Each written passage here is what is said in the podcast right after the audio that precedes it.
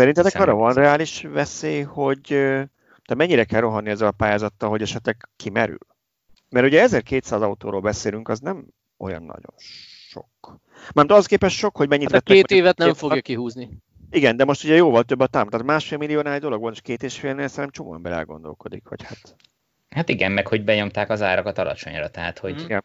Ezzel tehát én, ez... Én, ez, biztos, ez egy nagyon random példa csak, de amikor bementem a Peugeot szalomba, a Fábiánba, előttem pont egy család, anyuka, apuka, két kisgyerek, egy E208 fel érdeklődött, és azt nézegették, azt akartak venni. Uh-huh. Hát biztos, fél nem napokon alatt fog kifutni, de ne várjál rá szerintem egy fél évet, hogy majd beadom. Mi van akkor, hogyha megkapod a támogatási okiratot, és nem használod fel semmi, vagy kiírod magad a pályázatból? Uh-huh. Nem Ö, tudom. Nem használod fel, akkor nem tudom, azt hiszem 90 nap arra van arra, hogy szerződés kös, úgyhogy hát nem, igen, igen. nem történik semmi. Nem, nem kell, hogy meglegyen az autó, tehát ha te most hétfőn, vagy mikor kedden, mit tudom, van 15-e beadod, megkapod rá, nem tudom, két hónapra, vagy 15 napra, vagy tök mindegy, és akkor utána elmész autót nézni, ha találsz jót, akkor szerződsz, ha nem találsz jót, akkor meg így jártál. De pont, pont emiatt kérdezem, mert azon gondolkodtam, hogy hogyha, ugye, amikor kérdeztem eddig, már több kereskedésítőn van egy tesztautó 2008-asan, ki lehet próbálni, amikor még ugye nem volt róla szó, hogy kapunk, és, és azt mondták, hogy hát megrendelték, de nem tudják, hogy mikor jönnek az autók. Mm. Mindegyik ezt mondta. Tehát szerintem, ugye azt, azt mondta Tiba, hogy ez is ugye most lesz meg, még csak most kapott rendszámot, hogy gyanítom, hogy most kezdik el megkapni a kereskedéseket a tesztautókat. Mire ők ezt kipörgetnék, most van június, hát szerintem az ilyen szeptember-október, mire elkezd. Nem hiszem, hogy előbb. Tehát, hogy nem fogják eladni egy hónap után. Ö, egy hónap után nem valószínű, de azért a hat hónap meg őket is szorítja, mert akkor meg nem lesz támogatható, tehát szerintem ilyen három-négy hónap után elkezdik eladogatni majd, nehogy a nyakukon mert marad. A gyakorlat az, hogy ezekre be lehet jelentkezni előre, tehát bemegy, és azt mondod, hogy te majd azt szeretnéd elvinni. És akkor... Ja, ha már van náluk tesztautó, akkor hmm. megbeszélem Így velük, van. hogy én azt... Így van. Hát bemegy két hónap múlva már, akkor ők is látják, hogy mennyire akarják hirdetni, Aha. és azt mondják, hogy jó, akkor azt tartják neked, leszerződsz, kifizeted érte a foglalót, és tulajdonképpen azt, fogod, azt az autót fogod elvinni. Ugye az a hátrány, hogy lehet, hogy lesz benne 5000 km, meg, meg 6 hónapos lesz, vagy 5 hónapos lesz. Nyilván akkor, hogyha megvan rá a vevő, akkor, akkor ki fogják várni a 6 hónapot, mert akkor nincs már kockázatok benne. Ha 5 hónap után sincs vevő, akkor, akkor vadul elkezdik hirdetni, meg nyilván alacsonyabbra engedik az árat, nehogy kifussanak belőle.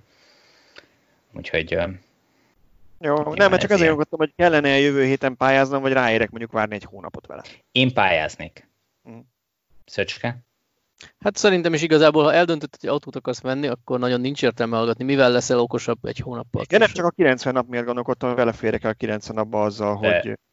90 nap alatt, hogyha nem oldod meg, akkor ne vegyél autót. Ne, ne, nem, a tesztautóra gondolkodtam, hogy 90 tesztautóra is lett De a szerződés kell, nem az átadás. Aha. Igen. Szerintem. Persze, Jó. igen. Eleve, az, eleve ezt a 15 napot nevet készpénznek, amit ígérnek a pályázatban, mert egy, lehet, de valójában lehet, hogy nem jön be.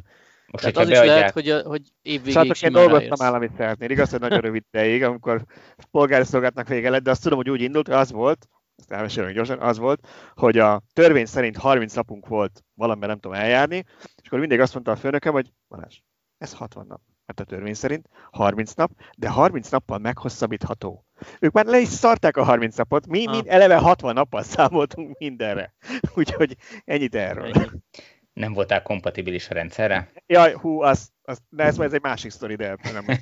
Nagyon nem, igen. Arra jó volt megtanulni, hogy államigazgatásban nem akarok dolgozni. Akkor üdvözlöm a kedves hallgatókat, ez itt a Villanyóra, a Villanyautósok heti podcast műsora. A mikrofonnál Szűcs Kábor Szöcske. Szervusz.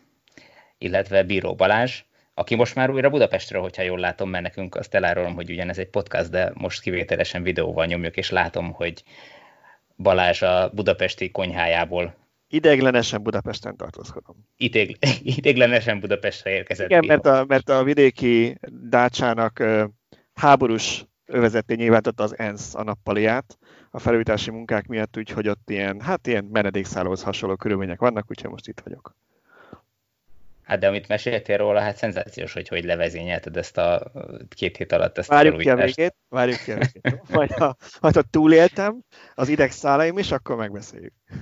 Na, akkor, hogy folytassuk a, a gondolatmenetet, ugye azért kezdtünk el az állami támogatásról beszélgetni, mert hogy ezt az elmúlt egy-másfél hetet az állami támogatásos autók vadászata tette ki, nem csak nálunk, hanem az olvasóknál is óriási érdeklődés volt a Szöcske által írt bemutató sorozatra, amiben végvette az összes 11 millió forint alatt kapható elektromos autót, illetve hát amik beleférnek az állami támogatásnak a két és fél millió forintos keretébe. Mit láttál az olvasottsági statisztikákból, Szöcske, hogy mi az, mire van érdeklődés, mire lesz érdeklődés, vagy, vagy minden egyforma? Szinte minden egyforma. Egy kicsit magasabb volt talán az átlagnál a két Hyundai, de ők ugye még viszonylag az elején, főleg az Ioniq talán az első cikk volt, tehát ott szerintem az is benne volt ez a hatás.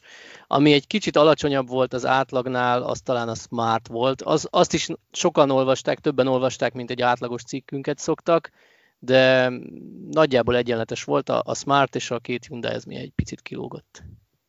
Annyit tennék hozzá, nekem azt tűnt fel, hogy a Peugeot 208, amiről Tibor a tesztet is írtál, ugye mi egy napon belül ment ki, talán Szöcske a te összefoglalód róla, és mind a kettőnek kb. hasonló olvasottsága lett, úgyhogy valami miatt gyakorlatilag szerintem, aki 208-as érdekli, az, az mindent elolvas róla. Én ezt így, így szültem le magamban, mert gyakorlatilag a teszt után az összefoglalódat egy nappal később ugyanannyian elolvasták még egyszer. Igen, Ez hát milyen? egy kicsit más oldalról közelítjük a tesztben és az összefoglalóban az autót. Ez érthető, nyilván ez egy elég nagy beruházás mindenkinél, tehát nem szeretne csak úgy blindre dönteni, tehát hogyha van egy plusz anyag róla, akkor elolvassa azt is, hát most az semmibe nem kerül, és nagy valószínűséggel ugyanezeket az anyagokat elolvassák más oldalon is. Ugye ilyen gyors teszt még a, az autónak a külföldi menetpróbájáról, ahova néhány magyar újságíró is kijutott, valószínűleg azokat is elolvasták, tehát hogy itt nagy, nagy csodák nincsenek de, de érdekes ott látni, illetve ezzel kapcsolatosan azért elég sok más anyagunk is az érdeklődés középpontjába került, úgyhogy a júniusi olvasottság az már most ott tart, majdnem, ahol ugye most 11-e van, 12-ére, mire ez a podcast megjelenik, addigra a mostani június olvasottsága magasabb lesz, mint a tavaly júniusi. Tehát a hónap egy harmadánál már megvan a tavalyi adat, tehát közel háromszoros lesz az olvasottság, úgyhogy köszönjük minden olvasónak, hogy, hogy érdeklődnek az elektromobilitás iránt, és elolvassák az anyagainkat. Hát és azt néztem, hogy a podcastnak is a, az előző, vagy talán az egyelőbbi adását, azt kb. másfélszor annyian hallgatták, mint az eddigieket. Nekem úgy tűnt, hogy kvázi rekordot döntöttünk, úgyhogy ezúton is köszönöm mindenkinek, aki hallgatja ezt. Derültek ki, -e ki új fejlemények itt a, az elmúlt egy héten a állami támogatással kapcsolatban? Hát fejlemények nem tudom, derültek-e ki, de erről beszélgessünk egy kicsit, mert, mert én ugye most állami támogatás szűzként fogok ebbe belevágni, és azért mi izgalmasabb, mint elolvasni egy nem tudom én 50 oldalas PDF-et, ami jogi nyelven van írva egy, egy támogatásról, úgyhogy ezzel töltöttem már egy kis időt, és elég sokat olvastam róla. Volt is egy pár kérdésem, amit, amit nem tudok hogy meg magam most jelenteni, hogy mire áll pontos válasz, úgyhogy remélem, hogy esetleg kapunk majd választ a, a minisztériumból erről. Illetve tudom, Szöcske, te már nem, te nem vettél, Tibor, te vettél támogatási Igen. autót, ugye? Igen. Úgyhogy neked meg már konkrét tapasztalatod van benne, igaz még az valamelyik előző támogatási ciklusban. Úgyhogy eh, foglaljuk össze szerintem mit tudunk, aztán Tibor lehet, hogy egy pár tippet tudsz segíteni, ami, amit te praktikusan tudsz erről, mert én úgy látom, eh, kezdjük a legfontosabb, amit mindenkinek tudnia kell, hogy semmi esetesen se vegyetek autót a támogatási anyag beadása előtt, mert ugye nem lehet lefoglalózni se autót, hanem azt írják, hogy eh, ha jól emlékszem, azt írták, hogy ha már visszajelezték, hogy befogadták a pályázatodat, akkor saját felelősségre már lefoglalhatsz autót, és elvileg, ha jól láttam, nagyon rövid időt jelöltek meg 15 napot, ami alatt el is bírálják a pályázatot, és akkor utána kapsz egy támogató jogiratot, ami alapján, amivel már meg is veheted ténylegesen. Igen, ez emögött ugye az a logika, hogy ha már vettél két hónap ezelőtt egy autót, akkor visszamenőlegesen nem érvényesítheted a, a rá ezt az állami támogatást. Tehát ugye itt erről van szó, de hogyha elmegy a kereskedésbe és kinézel egy autót, és tulajdonképpen kötsz egy szóbeli megállapodást ott a kereskedéssel, hogy igen, akkor neked egy ilyen autó kell, adnak rá egy árajánlatot, ami tulajdonképpen őket köti egy bizonyos idő, tart még 8-10 Tizen, nap, én 14 napra kaptam most. 14 napra, tehát, hogy, tehát hogyha kapsz egy árajánlatot, ami, ami őket köti, meg van fix árad rá, akkor hogyha utána beadod a, a pályázatot, és azt befogadják, valószínűleg bele fogsz férni a 14 napba, és akkor um, el tudsz menni lefoglalózni effektíve azt az autót, amire árajánlatot kértél. Tehát ennyi tulajdonképpen itt a csavar benne. Jó, szóval akkor az a lényeg, hogy, hogy jövő hét hétfőn nyílnak meg a pokolkapui, tehát akkor nyílik meg a támogatási oldal. Nekem nem volt teljesen tiszta a kiírásból, de úgy gondolom, hogy digitális dokumentumokat kell majd kitölteni, mert arról volt szó, hogy adatlapot kell kitölteni. Adatlap mintát nem láttam feltöltve, tehát szerintem nem PDF lesz, hanem majd a, a magyarország.hu keresztül lehet benyújtani, illetve aki vállalkozóként veszi, a vállalkozóknak is van egy hasonló felület, most nem jut eszembe a pontos neve. Lehetséges, köszönöm szépen. Szóval, hogy ezeken a felteken keresztül lehet benyújtani, amit tök jó, hogy nem, nem, nem analóg módon, hanem digitálisan tudjuk ezt megoldani és szerintem ott lesznek feltöltve majd ilyen, ilyen nyomtatványok, amit ki kell töltenünk. Ezt annyiban pontosítanám, hogy szerintem a magyarország.hu-val meg a cégkapuval lépsz be, de a kitöltés azt szerintem az IFKA felületén lesz. Uh-huh. Legalábbis legutóbb, legutóbb az volt, hogy az IFKA felületén, az, az elektromobilitás.ifka.hu, ha jól emlékszem, Igen. ott vannak a, az űrlapok, amiket, amiket ki kell tölteni, amiknél az adatlapok, vagy az adatokat meg kell adni. Egyébként ez egy, az egész folyamat bonyolultságához, meg értelmetlenségéhez képest ez egy relatíve jó felület. Tehát technológiailag ez, ez nem, egy, nem egy rossz dolog, és arra emlékszem, hogy mikor a legutolsó körben én is pályáztam, akkor ez pikpak végigment. Tehát, ugye... Igen, én is, én is azt hiszem, igyekeztem ugye azért előre felkészülni, mert nem akartam olyan helyzetbe kerülni, tudjátok, hogy belépek. Kicsit az az érzésem, ez olyan lesz, azt lehet, hogy nem lesz igazam, mint ezek a Black Friday akciók, amikor az ember fölmegy az e-mag vagy valamelyiken elektromos kütyüket áruló bolt honlapjára, és azt mondják, hogy 7 órától van nyitva reggel, és gyakorlatilag 7 óra 3 másodperckor el is hasalt az oldal, és fél órán keresztül besetölt. Úgyhogy nem tudom, ez lesz az érdeklődés miatt, de hogy én elő, fel akartam előre készülni, hogy ne legyen az. Egyrészt szerettem tudni, hogy mi, mikkel készüljek, milyen adatokat kell megadnom. Másrészt pedig, hogy esetleg milyen igazolásokat kell beszereznem. És azt örömmel láttam, hogy ugye azt írják, hogy nyilatkoznod kell arról, hogy nincsen adótartozása, tehát nem kell ilyen APEC nullás igazolásokat előre beszerezned, meg önkormányzattól, meg ilyesmitől, mert nekem már volt részem más pályázat kapcsán, hanem elég, ha te nyilatkozol, hogy ez mindenképpen egy, egy könnyebbség. Igen, ez sokat egyszerűsödött ez a folyamat azért az elsőhöz képest, mikor én legel, legelőször, tehát a mostani automat az első körös pályázaton kapott támogatásból megvettem, akkor ott 30 napnál nem régebbi aláírási címpéldányt is kértek. Tehát ilyennel én nem találkoztam sehol, amióta 20 éve van saját vállalkozásom, hogy, hogy az eredeti aláírási címpéldány, amit akkor készítettem, amikor a, a céget létrehoztam, az ne lett volna jó valahol. Tehát itt most külön el kellett menjek egy közjegyzőhöz, és készítetni külön csak erre egy 30 Születésanyag, hogy nem kellett? azt talán itt éppen nem kellett, de, de, de majdnem minden DNS minta.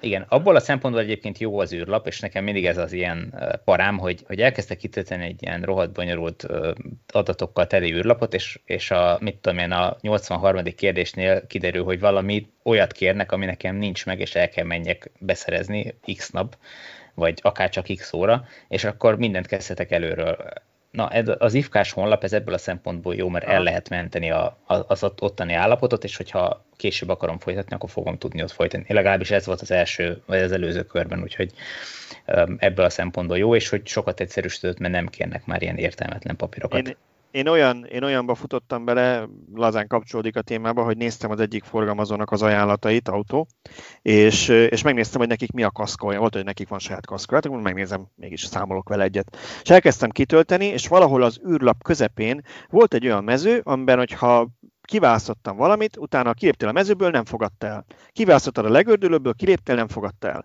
És innentől kezdve nem engedett tovább, mert hogy üresen hagytál egy mezőt. Kipróbáltam három különböző böngészőben, Kipróbáltam mobiltelefonról is, és ugyanez volt a hibája, úgyhogy ezúton is csokoltatom őket, hogy ezt így nem veszik észre, hogy nem tudom, hogy mennyire lehet így. Na mindegy, szóval, hogy igen, ez, ez mondjuk egy hátrány ezeknek a digitális űrlapoknak, hogyha nem kezelik normálisan, akkor gond lehet vele, de akkor ezek szerint itt nem kellett tartani, ez jó lesz. Az IFKA teljesen jó ebből a szempontból, tehát itt nincs ezzel abszolút semmi probléma. Esetleg az olyan hallgatókat nyugtassátok meg, akik kicsit tartanak a pályázástól, mert soha életükben nem csináltak ilyet. Van itt arra szükség, hogy bárki keressen pályázatírással foglalkozó céget, vagy hasonló, vagy egy átlagos képességekkel rendelkező írni, olvasni tudó és a számítógépet használni tudó személy meg tudja ezt csinálni? Figyelj, jó pénzért megírom bárkinek szívesen, tehát hogy engem kereshetnek, de nem viccet félretévén úgy látom, hogy ez tényleg ilyen nagyon-nagyon le van egyszerűsítve. Nem árt elolvasni, azt mindenkinek ajánlom, aki szeretne pályázni, hogy olvassa el előre. A te cikkedben és Szöcske cikkében is benne volt az állami pályázatos cikkeinkben a link a, a pályázati kiíráshoz, de meg lehet találni az IFK-nak a honlapján is.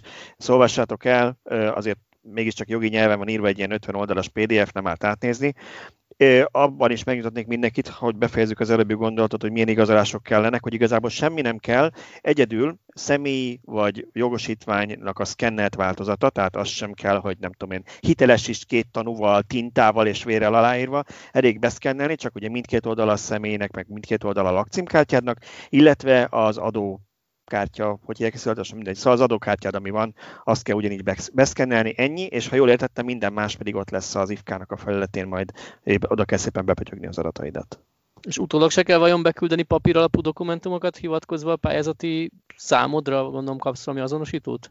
Én nem láttam ilyet, ugye van az, erről majd Tibor tud nekünk mesélni, mert ő ennek aktív résztvevője és grafomán lévén a legszorgalmasabb magyar értékelés író szerintem, hogy ugye évente kell ugye, ugye van egy ilyen koncepció, akkor ezt még tegyük tisztába, hogy fenntartási idő, az mit jelent? Három évig az autó a fenntartási idő alatt van, ami azt jelenti, hogy nem adhatod el, illetve kötelező rá kaszkót kötnöd, illetve teljes körű kaszkót, illetve három évig évente beszámolót kell írnod róla, majd a végén egy záró beszámolót a tapasztalataidról. Na most megmondom őszintén, én elő is kerestem, hogy hát van egy minta, egy nyomtat, mit várnak? Írnom kell egy nem tudom, hogy négy, oldal, négy oldalas kézzel írott valamit, vagy egy elég, ha három rubrikát kitöltök, vagy a háború és béke harmadik kötetét szeretnék, semmit nem találtam.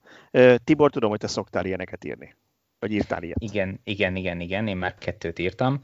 Ez úgy néz ki, hogy ehhez van egy formanyomtatvány, tehát abba kell, mit tudom én, 5-6-8 mezőt kitölteni, mit tudom én, a, ilyenek vannak, mint a kilométer óra állása, meg hogy mit tudom én, otthon töltöm, vagy máshol töltöm, vagy tehát, hogy, hogy ilyen alapvető kérdések vannak, amiket viszonylag könnyen meg lehet válaszolni, és akkor van egy ilyen szabadszavas mező, ahova um, én, hogyha jól értem, néhány mondatban azt várják, hogy milyen volt a tapasztalata az e-, megelőző évben az elektromos autóval, Na most itt ugye az a történet, amire itt próbáltál hivatkozni, hogy, vagy utalni, hogy én az első ilyennél írtam egy egészen hosszú, bő fél, fél oldalas beszámolót, hogy mennyire szuper, és milyen jó, és nagyon dicsértem az autót, meg az elektromobilitást, meg mindent, úgy nagyon lelkesen beküldtem, és akkor hát rákontráztak, mert visszaküldtek egy négy oldalas levelet, amiben listáztak mindent, hogy gyakorlatilag semmi nem volt megfelelő abban, amit én leadtam, és hát én elolvastam többször azt a levelet, de egyszerűen nem állt össze, hogy ha, ha az a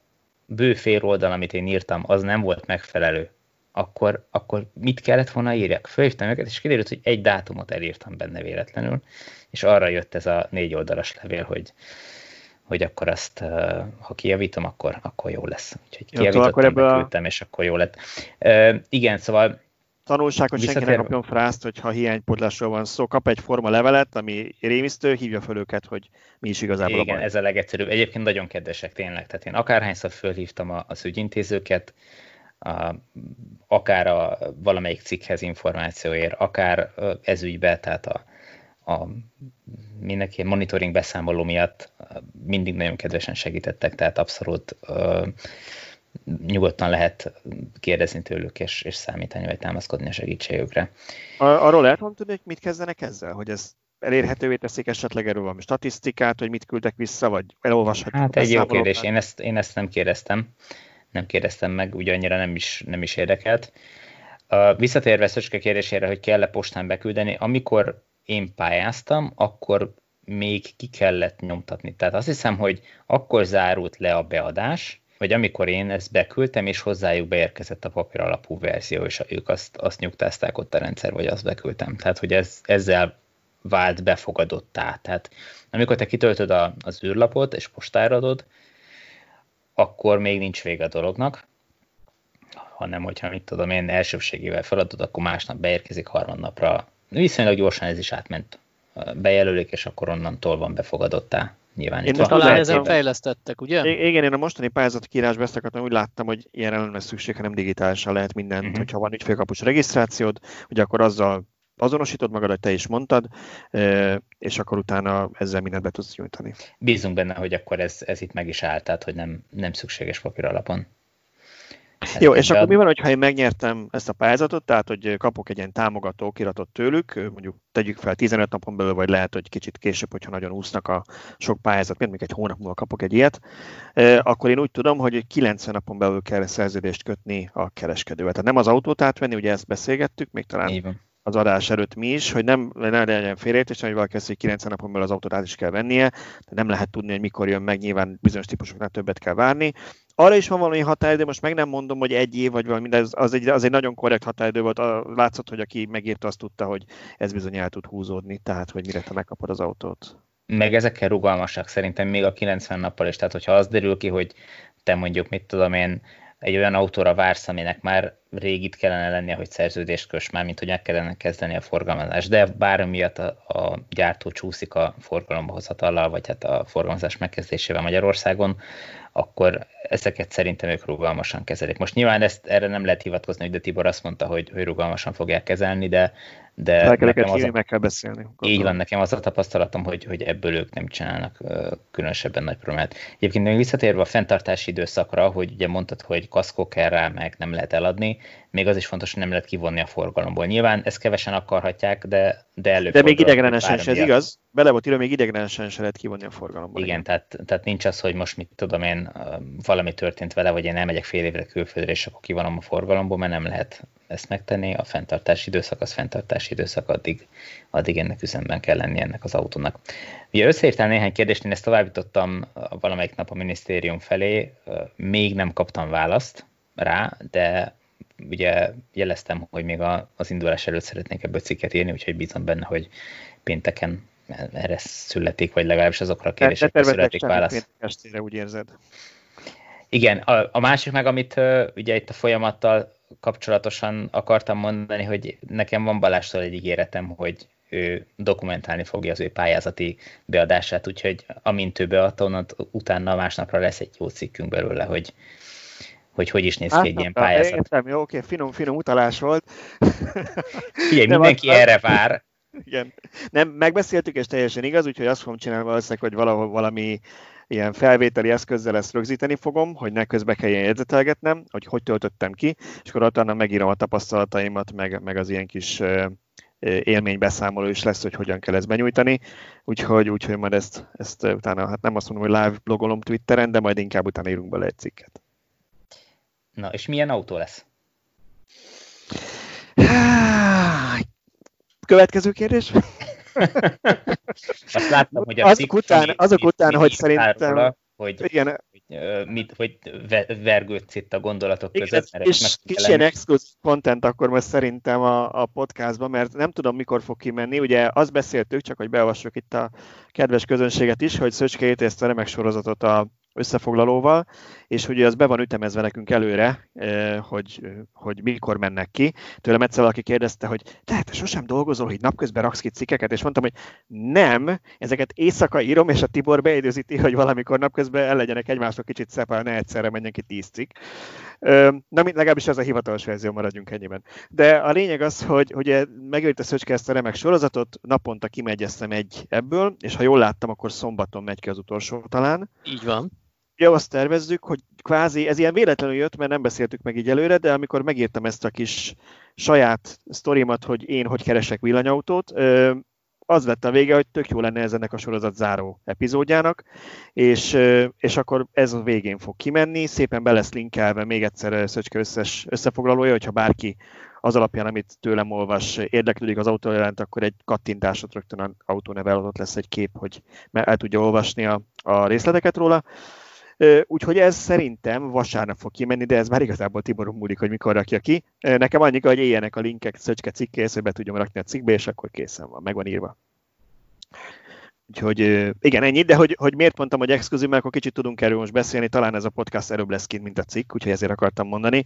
Nem fogok végigmenni minden részleten, de, de hát nagyon sokat vívottam, mert, mert ugye vannak az embernek a vágyai, vannak a realitások, van, amit kizár, és akkor végigmegy szépen a listán, hogy neki milyen autó jó. Szóval... Úgyhogy, igen, mondjad. Ott kezdted, hogy beraktad a címlapképnek a Teslát. De ez, ez nem így volt. nem Teslát raktam címlap. Nem, na akkor ezt is elmondjuk, jó. Ezen jót nevettünk ma délután, mert én ugye amikor megírtam ezt a cikket, akkor kerestem hozzá egy címlapfotót, és rájöttem, hogy nem olyan nagyon jó, ha én bármelyik autóra rakok, mert akkor az olyan, mintha konkrétan egy autóról szólni ez, hogy én ezt az autót szeretném megvenni. Közben nem, úgyhogy olyat kerestem, hogy látszódjon, hogy villanyautó, de ne legyen egy konkrét típus, Úgyhogy találtam egy olyan fotót, ahol egy Tesla tölt, és ezt egyébként annól még én töltöttem fel, tehát találtam ezt túlzásra, tudtam, hogy fönt van, azért emlékeztem rá, mert gyűjtöm ezeket a jó, jófajta fóliázású autókat, ami kicsit én különlegesen fóliázza, ami olyan fólia színe van ennek, ami nekem nagyon tetszik, de nem biztos, hogy bevállalnám kategória. És erről van egy olyan fotó, ami látszik a Teslának a feneke, ahogy be van dugva a töltő, és hát beraktam, hogy na, akkor ez milyen jó lesz arra, hogy mégis ilyen non-descriptív villanyautó tölt. Tibor első kommentje, Szóval akkor Teslát akarsz venni? Hát akarni lehet, akarni lehet, de nagyjából 18 millió forintba kerül a Model 3 alapverzió, annak köszönhetően, hogy ö, a, milyen remekül teljesít a forint, illetve hát, hogy ugye időközben Tesla is annyival emelte az állat, hogy az autopilot bekerült, tehát egy ilyen 2000 euró körül járemelése miatt történt. Meg ugye a forint tényleg azóta, hogy a Model 3 megjelent, annyit csökkent az, az, az, az értéke a forintnak, és még pluszban az, hogy ezek miatt, hogyha ezt összeadod, akkor már ki is marad az állami támogatás kategóriájából a, a Model 3, úgyhogy ahhoz képest, hogy elméletben ilyen 13,5 millióra lehetett volna hozni még tavaly, ha akkor lett volna támogatásra, most 18 millióba kerül így emiatt. Na, szóval, hogy Model 3-at nem veszek, ezt kizártuk, és akkor végigmentem szépen a kínálaton, egyébként pont a Szöcske cikke alapján, mi az, ami, mi az, ami nekem oké, okay, mi az, ami nem, de ez határozott, határozottan nagyon szubjektív, tehát bárki, aki olvassa majd a cikket, fontos megjegyezni, ez az én személyes érzéseim, hogy nekem milyen élethelyzet van, nekem mire kell. Ha valakinek hét gyereket kell belepakolni, az más. Ha valakinek csak a kutyát kell belepakolni, más. Ha valaki csak városba rohangál vele, tök más. Ha valaki Nagykanizsára jár naponta, tök más. Úgyhogy én leírtam a cikkben, hogy én körülbelül hogy használom az autót, ma a saját autómat, és hogy ez alapján gyakorlatilag miért vártam eddig azzal, hogy villanyautót vegyek, mert, mert arra, amire nekem kell, arra, hogy én igazából hétvégente nagyobb távokra használom, hétköznap inkább tömegközlekedek, tömegközlekedtem, maradjunk ennyibe egyelőre. Emiatt igazából csak egy hibrid jöhetett volna rész, szóba a használt autók között, mert, mert a használt ilyen emberi 3-4 millió forint körüli árban lévő villanyautó, de talán még némelyik, ami 5 milliós is, erre korlátozottan használhatóak mondjuk egy 100-120 kilométerre télen is minden körülmények között.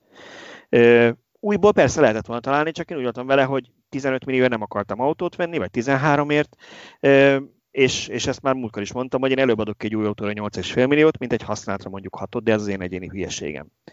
Úgyhogy innentől kezdve kerülgettem ideig az amperákat, mint, mint ilyen hibrid megoldás, ami még úgy szimpi is volt, de nem akartam hibridet, teljesen villanyosra akartam váltani, és igazából ott az Ionic lett az, ami, ami, ami egyedül szóba jöhetett minden alapján számomra, és nagyon sokáig be is volt állítva nekem a használt autóra egy ilyen kis alert, hogy egyszer még a szöcskautet is földobta, hogy ha bizonyos összejök alá megy az autó, akkor, akkor, akkor jöjjön egy e-mail róla, csak azt jött az állami támogatás, és ott már tényleg azt mondom, hogy szóval csak eladtad már az autódat, ugye? Igen, eladhat. Nem, nem hozlak bajba, jó. Szóval hogy azt mondom, hogy ha azt mondja nekem valaki, hogy 6 és fél és 7 és fél között van egy 28-as aksival, egy használt patina állapotban lévő Ionic, akkor is egy vadi újat kapok a nagyobb aksival két millióval többér, vagy valahogy lehet, hogy csak egy millióval többér, hát azon nem kell sokat gondolkodni, az ember az újat veszi meg. Úgyhogy emiatt végül letettem a használatról, és akkor nézegettem az újakat, Ö, és hát szépen végigmegyek ebben a cikkben, hogy miket zárok ki. Mennyit beszéljek róla, Tibor? Nem szeretnék monológot mondani 20 Figyelj, perc. Am- amennyi jól esik. Szívesen hallgatunk, hallgatjuk az őrlődéset, hogy... Hát hogy mert is hallgatok, azért... hallgatnak, hanem úgyhogy szegények Igen. már ilyen pszichológus játszanak mellettem. ők várják a legjobban, hogy megvegyem az autót, mert akkor végre leszállok a nyakukról az idióta kérdésre. De gondoljunk bele, mennyire jó, hogy csak 11 autóból áll ez a ö, 11 millió alá beférő kínálat, amiből rögtön ki tudsz dobni néhányat, mert nem felel meg a te élethelyzetednek, mert nem tudom, túl pici vagy valami. Mi lenne, hogyha dupla ennyi, vagy többször lenne, hát nem Ez tudom. Teljesen igazad van erre, szerintem a legjobb, a legjobb replikám most az, amit a taxisok egyik képviselője mondott nemrég a sajtóban, hogy, hogy hát nyilatkozta valakinek, aki továbbadta, hogy azért nem támogatják a taxisok, hogy megszüntessék a, a központi budapesti tarifákat, mert a vásárlók össze lesznek zavarodva a sok ár láttán, és nem tudnak majd ezzel mit kezdeni. Én már láttam is magam, hogy bemegyek a spárba, és összejövök zavarodva, hogy miért nem annyi a ára valaminek, mint a Tesco, hogy a CBA-ba, meg egyébként is mész, hogy sajtból is mindenkinek más az ára, úgyhogy ezt, ezt tegyük e, ebbe a kategóriába, ezt a taxis nyilatkozatot. Na de visszakanyarodva, hogy miket zártam ki, hogy gyorsan végigmegyek rajta, szóval kizártam a az IAP Citigo párost. Egyrészt, mert ezek elméletben létező autó gyakorlatilag sajnos nem lehet. Ugye van az a hírünk, hogy talán ősszel újra lesz Citigo, Magyarországra ez is. azért nagyon fenntartással kell Nagyon kezelni. kezelni. Régen még úgy hallottuk, hogy egyszerűen a Volkswagen nem tud többet gyártani belőle, aztán, már mint hogy gondolom, hogy akkuhiány miatt, aztán arról volt szó, hogy nem akarnak talán többet gyártani, mert hogy ez ugye ilyen kimenő platform, és majd jön a, hát gondolom ID1 néven egyszer csak egy, egy az ID3 alatti autó, és hogy ez talán már többet nem is lesz. Hallottunk sok mindent, lehet, hogy lesz, lehet, hogy nem lesz. Én azt mondtam, hogy, hogy én amúgy is minek után autópályán is sokat használnám, én nem érzem magam biztonságban egy ilyen pici kocsiba, tudom, hogy jók a töréstesztek az ilyen autókon, de akkor is. Tehát én ezeket a Citigo, IAP, meg, meg a Smartokat emiatt kicsuktam. És akkor mentem szépen tovább, szumma szumára az lett a vége, hogy le lett szűkítve ez a kör, hát egyrészt az örök Ionicra, tehát az Ionicnak a 38-as aksis új verziója, az nagyon szép, nagyon jó.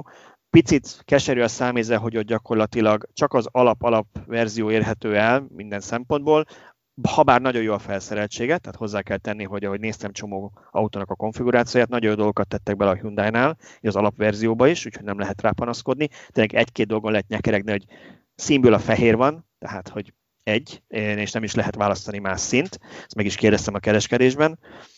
Tehát van ő, van a Peugeot 208 e-korza páros, ami, ami szóba jöhet, és van a nagyobb testvérük az E2008, Peugeot E2008. Úgyhogy én ezekre szűkítettem le. Kona?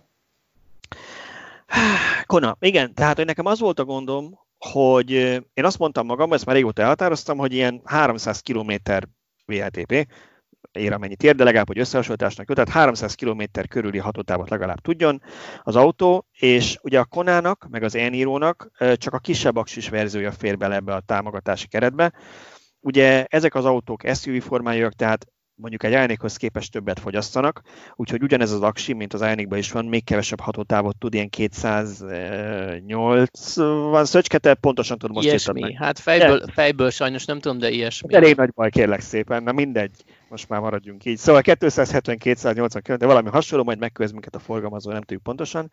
Szóval, hogy igen, ugyanakkor meg az is igaz, hogy sajnos a DC töltése az nem az erősség ennek az autónak, és az ember tud kompromisszumot kötni, vagy azt mondom, hogy annyira jó a fogyasztás, és akkor a hatótáv, hogy fáj, de túlélem, hogy a DC töltés a lassú, ugye ez az Ionic.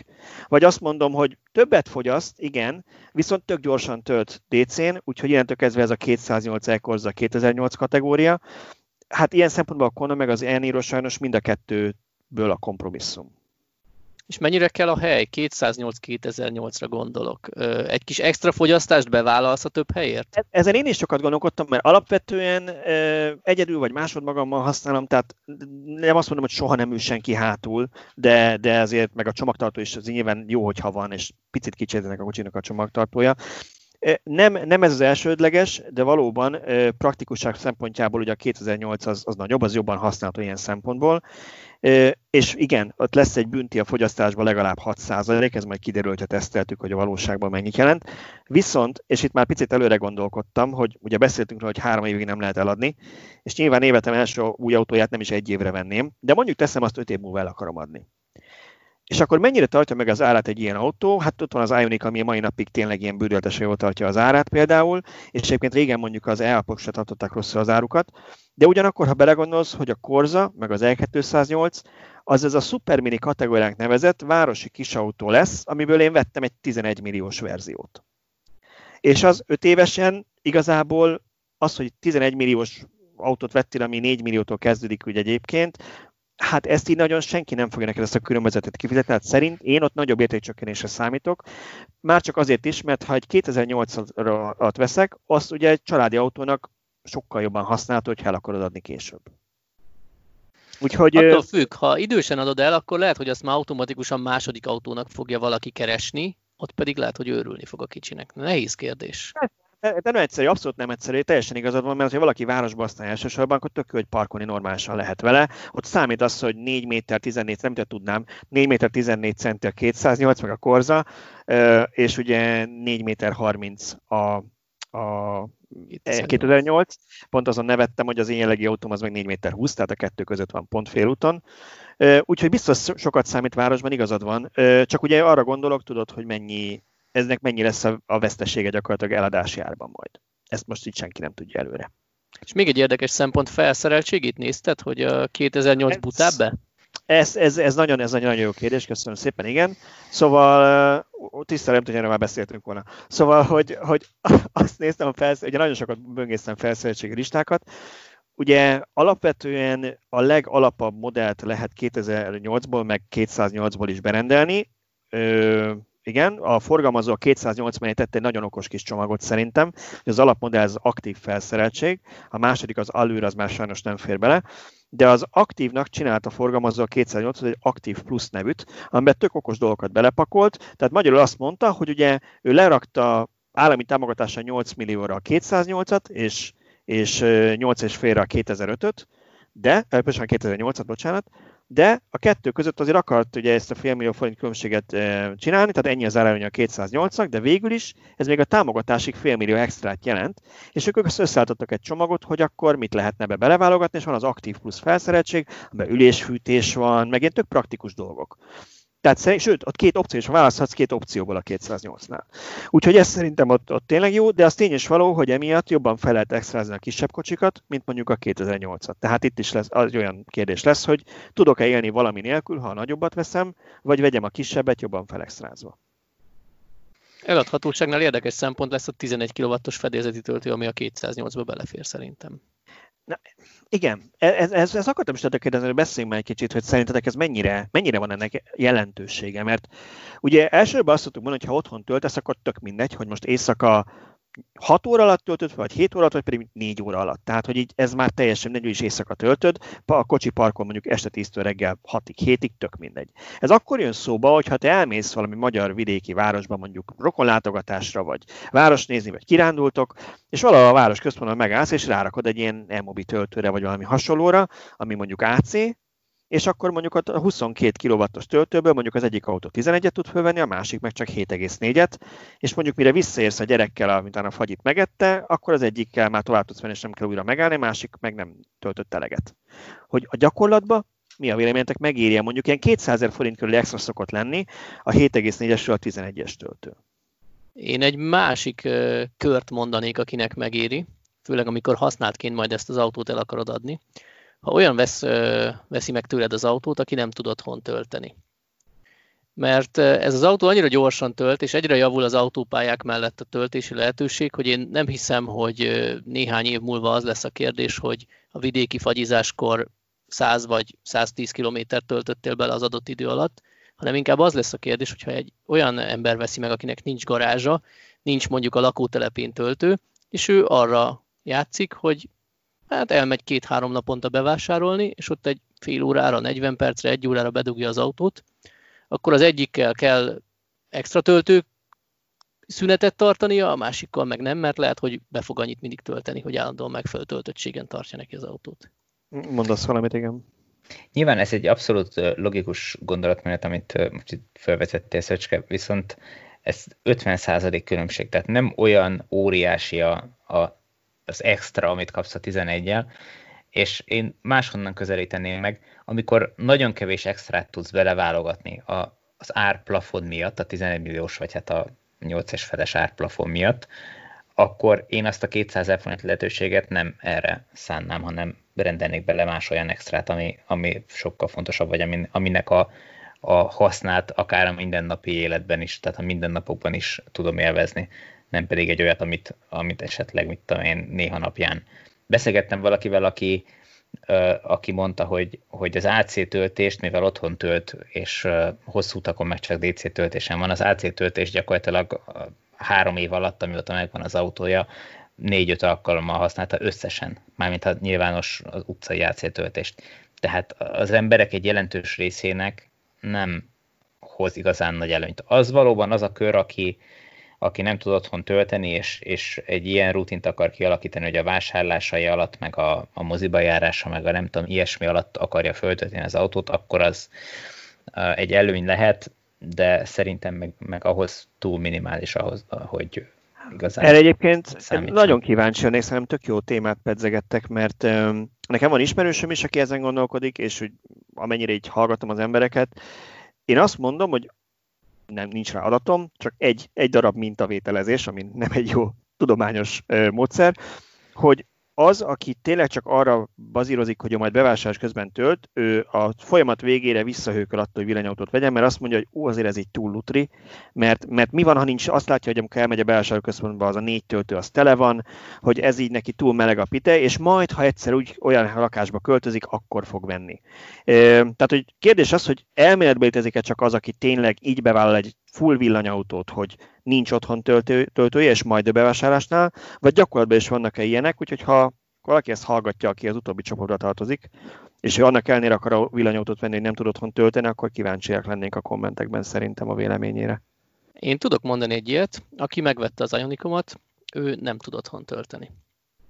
És bevállalt egy tisztán elektromos autót, mentségére mondjuk, hogy a munkahelyén valószínűleg fog tudni tölteni. Uh-huh.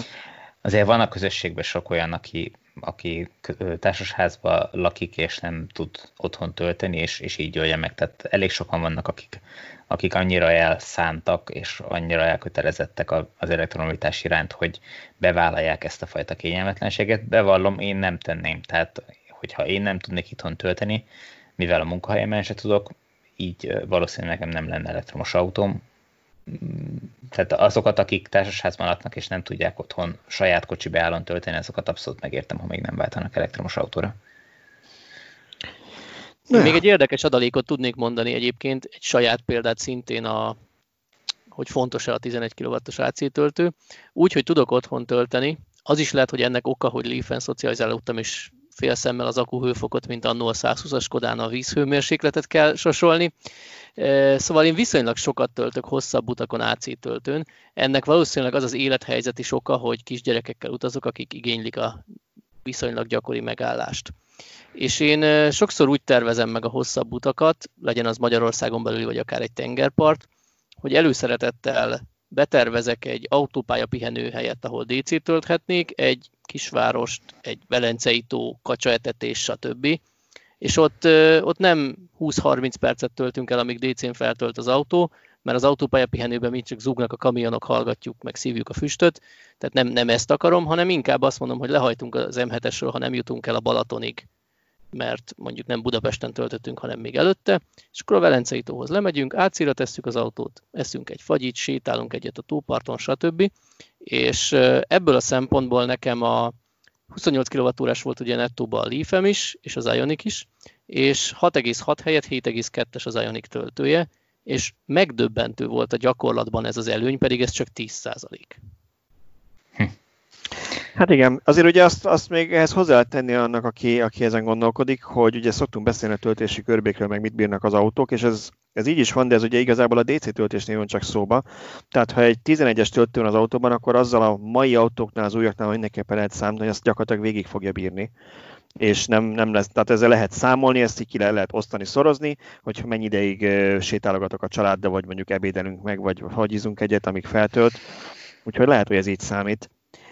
Egy dolog még, amit én így megjegyeznék, ez amit a Tibor emlegetett az extra kapcsán, hogy hát ha hallgatnak minket, akik, akik éppen szintén új autót akarnak venni, és még kezdők ebben, hogy amit én mindenkinek melegen ajánlanék, ha belefér a kiválasztott modell extraiba, és nincs az alapverzióban, az ülésfűtés, vagy pedig ülés és kormányfűtés, ami elsőre úgy hangozhat, akinek eddig ezt mondtam, neki azt mondja, ja, hát az ilyen extrát, majd is garázsban állsz, hát most igen, alapvetően, mondjuk Budapesten garázsválok, vidéken már nem, de igazából azért javasolnánk, mert, vagy javasolnám én, mert ugye ez csökkenti azt a villanyszámlát, amit az ember a fűtésre költ az akkumulátorából. Tehát ennyivel nagyobb lesz a hatótávunk, mert ugye nem az egész utasteret kell felfűteni, nyilván használunk majd fűtést is, mert azért nem fog az ember fagyoskodni, de de növelni tudja a hatótávot azt szerintem, hogyha az ember ülésfűtést vagy kormányfűtést használ, és csak kiegészítőnek kapcsolja be rendesen a fűtést. Úgyhogy ez főleg kisebb aksis villanyautóknál szerintem fontos lehet extraként.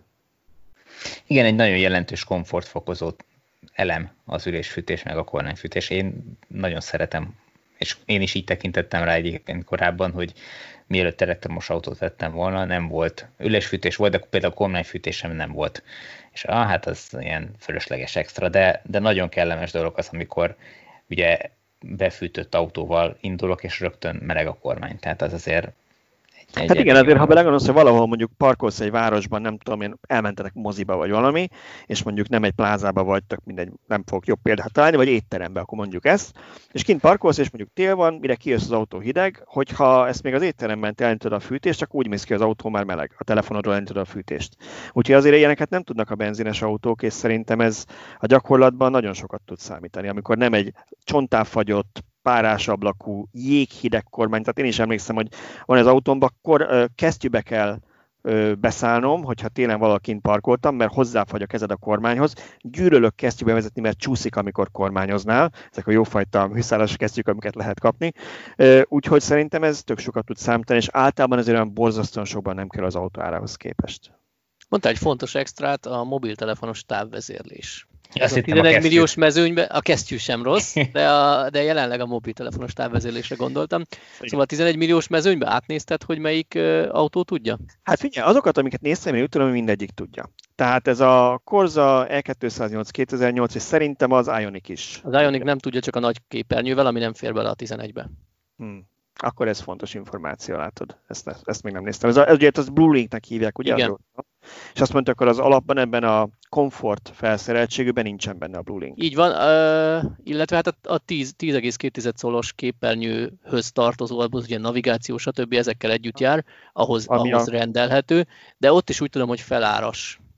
De nyilván ott, ott nincs határ, ami, tehát ha már te eleve egy drágább autót veszel, akkor már eldöntheted, hogy adsz-e még érte plusz százezret, mert nem, nem léphetsz el vele túl a határt.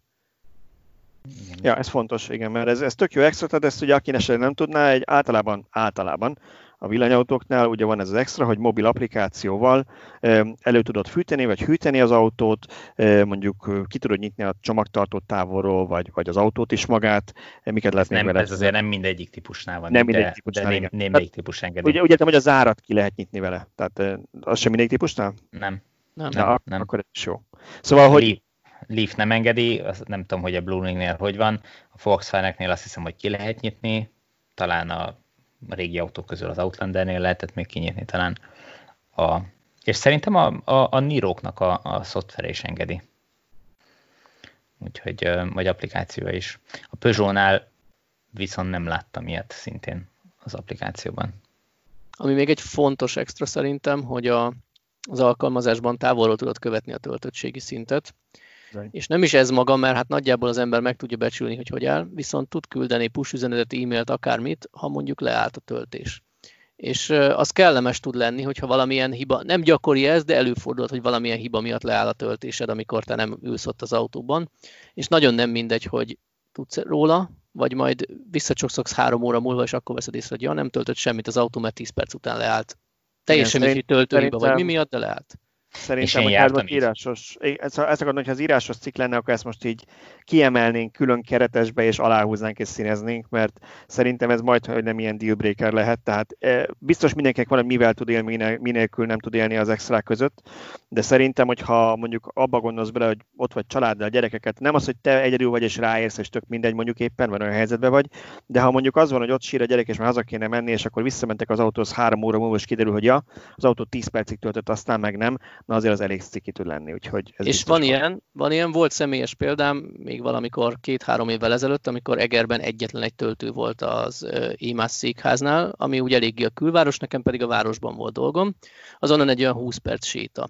De hát hűvös volt, nem tudott egyszerűen az autó annyit, hogy megjárjam hazáig, töltőre tettem az autót, a hőskorban elindultam becsoszogni a dolgom elintézni, egy olyan 5 perc után jött egy üzenet, hogy hoppá, a töltés nem megy, és így 5 perc múlva visszacsoszogtam. Na, ott nagyon nem esett volna jól, hogyha bemegyek, elintézem a dolgom, három óra múlva visszamegyek, és ott vár üresen az autó. És akkor nem volt olyan opció, hogy, hogy majd töltök DC-n, mert nem volt hol. Tehát akkor Aha. ott újra várnom kellett volna másfél órát, hogy kapjak a nyáromat AC-n, hogy hazaérjek. Nyilván ma már ennél sokkal jobb a helyzet. Igen, de azért ettől függetlenül az időben az időkiesés az akkor is bosszantó, hogyha ha esetleg utána tudsz tölteni, vagy, vagy később máshol rá tudsz tölteni. A, mi a, az Eltronnal jártunk így Erdélybe hazafele jövet, hogy beugrottunk Nyíregyházára ebédelni, és közben föltettem az autót tölteni, és nagy nyugodtan megébédeltünk, akkor ugye valószínűleg az Eltronhoz van ugye applikáció, de a tesztautókhoz a legritkább esetben tudom ezt hozzárendelni, vagy, vagy alkalmaznia arra egy hétre. Úgyhogy nem jött értesítés róla, hogy az a szerencsétlen töltő az gyakorlatilag egy fél perccel azután, hogy ott hagytuk leállt, úgyhogy semmit nem töltött, míg mi ebédeltünk, miközben arra számítottunk, hogy gyakorlatilag tele lesz az autó, mire, uh, mire tovább indulunk és befejezzük az ebédet, úgyhogy az ott nagyon kellemetlen volt, arról nem is beszélve az mondjuk egy külön szál a történetbe, hogy még a, a töltőből kihúzni se tudtam, a, vagy az autóból kihúzni se tudtam a kábelt, úgyhogy még azzal is elment egy fél óra, hogy azt felszabadítsuk. Egy érdekes dolgot szeretnék ezzel megjegyezni, ugye gyakori felvetés, hogy miért nem indulnak bankkártyával a töltők, miért kell ezekhez alkalmazás. Nos, ha az autóthoz nincs alkalmazás, a töltőindító alkalmazások már egyre inkább tudják azt, hogy távolról nyomon tudod követni, hogy épp fut a töltés, vagy kapsz már üzenetet arról, hogyha leáll valamilyen hiba miatt, tehát az autó helyett megoldhatja a töltő alkalmazása is. És ha csak bankkártyával fizetnél, akkor ugye nem lenne alkalmazásos tehát az alkalmazásod nem tudna róla, hogy te éppen töltesz ott. Én itt most tartózkodom, jó? Ez egy régi, régi nem vitapontunk, beszélgetés indítunk szokott lenni, de ha most nincs a hallgatók. Nem menjünk el ebbe az irányba. Egy ilyen négy-öt órája, akkor talán ugorjuk ezt a témát. Mert még van egy témánk, amiről mindenképpen kellene beszéljünk, ez pedig az a tény, ami lehetővé teszi, hogy Balázs itt villanyautót vegyen, hát pedig, hogy elérte az 1000 dollárt a Tesla árfolyama. Jaj, nem, megint ilyen kell, hogy beszéljek. Hú, de jó téma. Beszéljünk valami érdekeset róla. Hát igen. Hogy áll most? Néz, néztétek most? 993, de kinézi. Neked, neked megvan? most néztem, meg gondoltam, hogy rá fogsz kérdezni. Uh, ja, elérte. Igen. Hát szóval, um, ahogy írtam, mert gyorsan írtam róla egy cikket, és hát megmondom őszintén, hogy uh, ilyenkor mindig rájövök, hogy ez a, ez a befektetői dolog, ez, ez korlátozottan alkalmas az én személyemnek, mert egyrészt szerintem nem lesz soha többet még egy cég, amit olyan mértékben fogok ismerni, követ, mint a Tesla teszem 2013 óta. Ehhez képest még én is csomószor mellé tudok fogni, hogy mikor érdemes, mikor nem érdemes venni, eladni részvényt.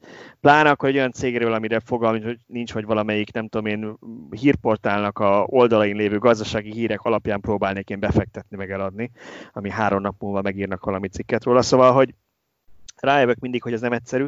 És én itt meglepődtem, megmondom őszintén, mert most azon túl, hogy, hogy ugye mindenki meglepődött, hogy ilyen gyorsan összeszedte magát a részvény, meg egyébként az egész tőzsde is, ugye a koronavírus történet után, ilyen 800 környékén volt, fölment ilyen 850-880-ra, és aztán így 900-at nyaldosta, de nem igazán látszott, hogy kitört volna, és akkor egyszer csak három nap alatt fölment ezerre, és ma van 11-e, a tegnapi napon átlépte az 1000 dollárt, és hogy mennyire nem értek én ehhez, csak hogy mindenki, aki ezt kommentelben meg szokta érni, most jól érezze magát.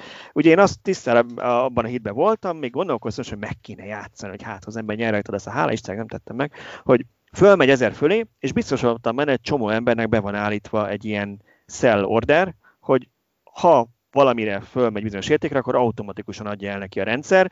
Sőt, az 1000 dollár az egy annyira ilyen abszurd magas összeg, hogy erről régen viccelődni szoktak ilyen Teslás fórumokon a befektetők, amikor ilyen 100 dollár, meg 200 volt, hogy majd akkor adom el, ha egyszer 1000 lesz, hogy gondolkoztam, hogy lehet, hogy csomó embernek be is van állítva 5 éve 1000 dollárra, nem változtatta meg, meg gondolkoztam, hogy csomó hogy most beállította, amikor látta, hogy már 900-nál van, és majd akkor átlépi az ezeret, és abban a pillanatban ezek elindulnak, mint a dominó elindul lefelé, és mondjuk, hogy megáll ilyen, tudom én, 900 aljánál. Ehhez képest 1025 dolláron zárta a napot tegnap. Úgyhogy. Ma meg azért esik egyébként, mert az egész tőzsde esik, és ugyanannyi százalékkal esett, mint a NASDAQ. Úgyhogy erről ennyit. Hát alapvetően tegnap minden részvény csúcsokat döntött az Apple is, az Amazon is minden eddigi rekordját megdöntötte, úgyhogy tegnap óriási volt az emelkedés teljesen érthető, hogy ma van egy korrekció, úgyhogy visszament egy kicsit. De ami miatt fontos az 1000 dollár, illetve nem is maga az 1000 dollár, hanem a Tesla-nak maga az értéke, amivel fölment, az, hogy ezzel az emelkedéssel most a világ legértékesebb autógyártójává vált a Tesla nagyon, legalábbis nagyon a piac, hogy piaci, kapi, piaci kapitalizációját illetően. Tehát nyilvánvalóan nem, nem ér ennyit, vagy nem ér többet a Tesla önmagában az alapján, amit produkál, mint mondjuk egy Toyota, vagy mint egy Volkswagen. Ez teljesen egyértelmű, de a befektetői bizalom, meg a cég jövőbeni kilátásai, a befektetők értékelése alapján igenis magasabb az értéke most per pillanat. Több fantáziát látnak ebben a cégben, mint a klasszikus autógyártók jövőjében. Hát, ha nagyon nagy megy... gonosz akarnék lenni, akkor arra azt mondanám neked gyors reakcióban, hogy az alapján, amelyeket némelyik által említett cég most produkál, lehetséges, hogy helyén való a Tesla-nak az értékelése, ez már csak egy nagyon kis gonoszkodás volt. De alapvetően nyilván ez ugye nem arról szól, hogy, hogy hirtelen a Tesla most annyival több autót ad el mondjuk, mint a Toyota, és hirtelen ezért többet kell, hogy érje, mint a Toyota. Ez nyilván arról szól, hogy a befektetők úgy, úgy értékelik, hogy a jelenlegi helyzetben ebben a cégben több a potenciál a jövőre nézve növekedésben, mint mondjuk ezekben a régi nagymúltú vállalatokban. Igen, ettől függetlenül a mostani produkciója alapján a cégnek ez egy, ez egy őrületesen túlárazott dolog. Tehát, hogy ennyit, ennyit a, a legyártott darabok, meg egyáltalán az árbevitel alapján nem ér Persze. Persze. De... De hát ugye nem is ez alapján árazza be a részvénypiac a cégeket, hogy most éppen, vagy hát nyilván valamennyi befolyása van, mert tudjuk, hogy ha van egy rossz negyed év, akkor tud esni, ha van egy jó negyed év, tud emelkedni, de alapvetően mindig előre tekint a tőzsde, és nem azt nézi mondjuk, hogy tavaly mennyi volt a bevétel. Így van, és még az se feltétlen szükséges egyébként, amikor megállapodik a piac, hogy, hogy az adott cég a lehető legtöbb autót gyártja, gyártsa. Tehát nem feltétlen akkor a legértékesebb egy cég, vagy akkor a, a legmagasabb az árfolyama, hogyha a legtöbb autót gyártja. Nyilván a, a, a profit az a másik tényező, ami nagyon sokat számít. Hát ott van például az Apple, nem feltétlen a világ legnagyobb telefongyártója vagy számítógépgyártója, mégis valószínűleg az összes közül talán a legértékesebb, ezt be kell valljam, ezt most nem néztem meg, ez most csak így. Valószínűleg helyén álló, amit mondasz, igen. Egyszerűen abból kifolyólag, hogy a legtöbb profitot ők termelik, mert létrehoztak egy olyan ökoszisztémát, amiből, hogyha valaki egyszer Apple felhasználó lesz, akkor gyakorlatilag nem tud kilépni, mert nem tudja azt feladni, hogyha a számítógépen valamit vágólapra rak, akkor a telefonján az egy tized másodperc múlva a vágólapon van újra, és be tudja ott pésztelni. Tehát én gyakorlatilag rengeteget használom ezt nap, mint nap nem tudom feladni ezt a, ezt a funkcionalitást.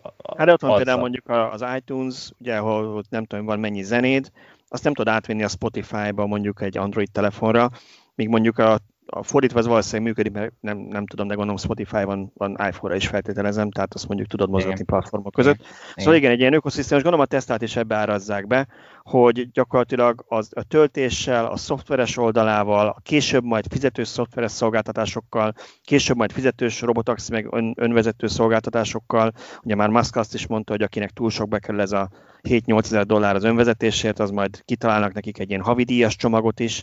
Tehát ilyen szinten már egy szoftvercégnek vagy egy szolgáltatónak árazzák be szerintem.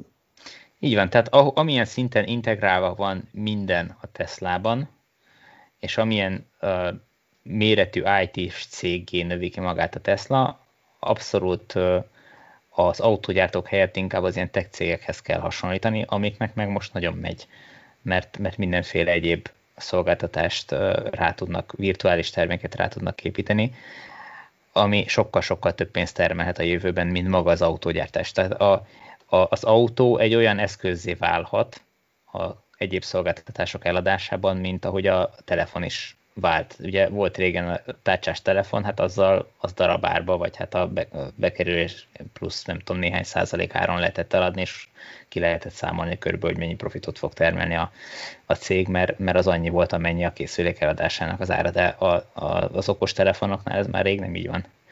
Tehát nem, nem, nem így működik, és nem véletlen próbált meg minden telefonos cég is saját ilyen ökoszisztémát, a Samsung is megpróbálta, nem tudom mennyire sikerült nekik, vagy üzletileg mennyire jött be, de az összes kínai nagyobb cég is megpróbálja maga kis felületét, meg, meg szoftverboltját, meg mindent kialakítani, meg az olyan kiegészítőket, amiket, hogyha megvásárol az ügyfél, akkor a másik gyártó telefonjához, meg számítógépéhez már nem tud felhasználni. Tehát ebbe az irányba mennek el, és nagy valószínűséggel ezt a Tesla a saját kis házatáján meg fogja tudni lépni, és neki a jövőben nem abból lesz a nagy pénz, hogy ő autót gyárt, azt mindenki tud, hanem abból, hogy ő szoftvereket, meg szolgáltatásokat ad el erre a platformra.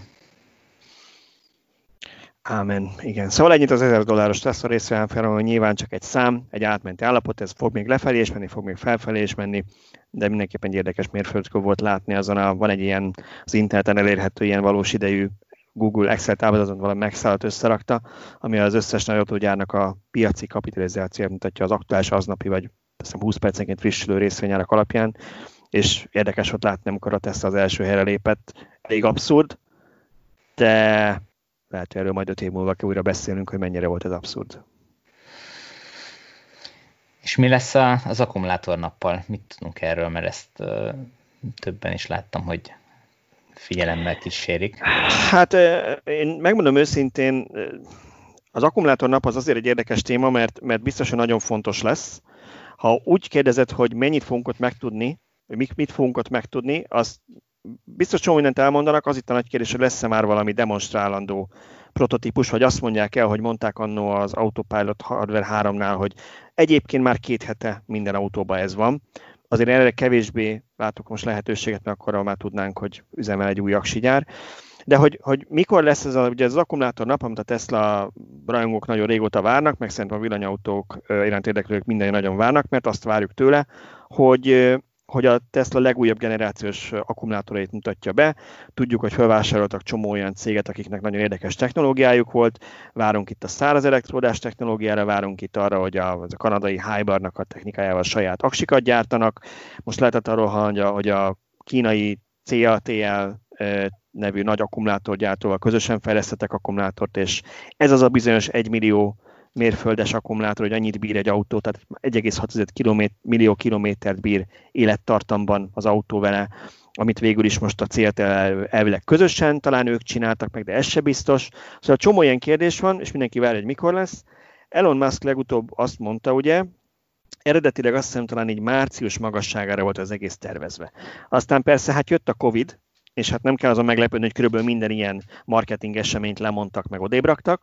És akkor Musk azt mondta, hogy majd talán májusban, júniusban lehet ez az akkumulátornap, meglátják, hogy alakul a vírus, és az se kizárt, hogy két részletbe veszik, lesz egy ilyen virtuális online prezentáció, és majd, ha már kicsit jobban rendeződött a helyzet, akkor lesz egy demo, amire meghívják a szokásos youtubereket, meg sajtóképviselőket, meg elemzőket, hogy ki lehessen próbálni mondjuk egy autóban ezeket a technológiákat, ami meg mondjuk pár hónappal később, ha már biztonságos.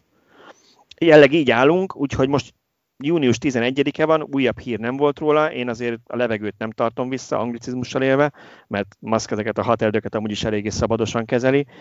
Én nem hiszem, hogy most valahol valaki a Teslának egy, egy műhelyében éjszakákon át azért forrasztgat, hogy uramisten megjen az akkumulátornak, nem hiszem, hogy ettől függ, hogy azért még valami nincs kész. Ezért nem. Biztosak benne, hogy most azzal, azzal foglalkoznak, hogy újrainduljon az autógyártás, hogy legyen pénz, tehát a Model Y meg a Model 3 mindéket gyárt, gyártsák ezerrel újra, meg a másik az, hogy várnak arra, hogy lehessen ilyen média eseményeket tartani.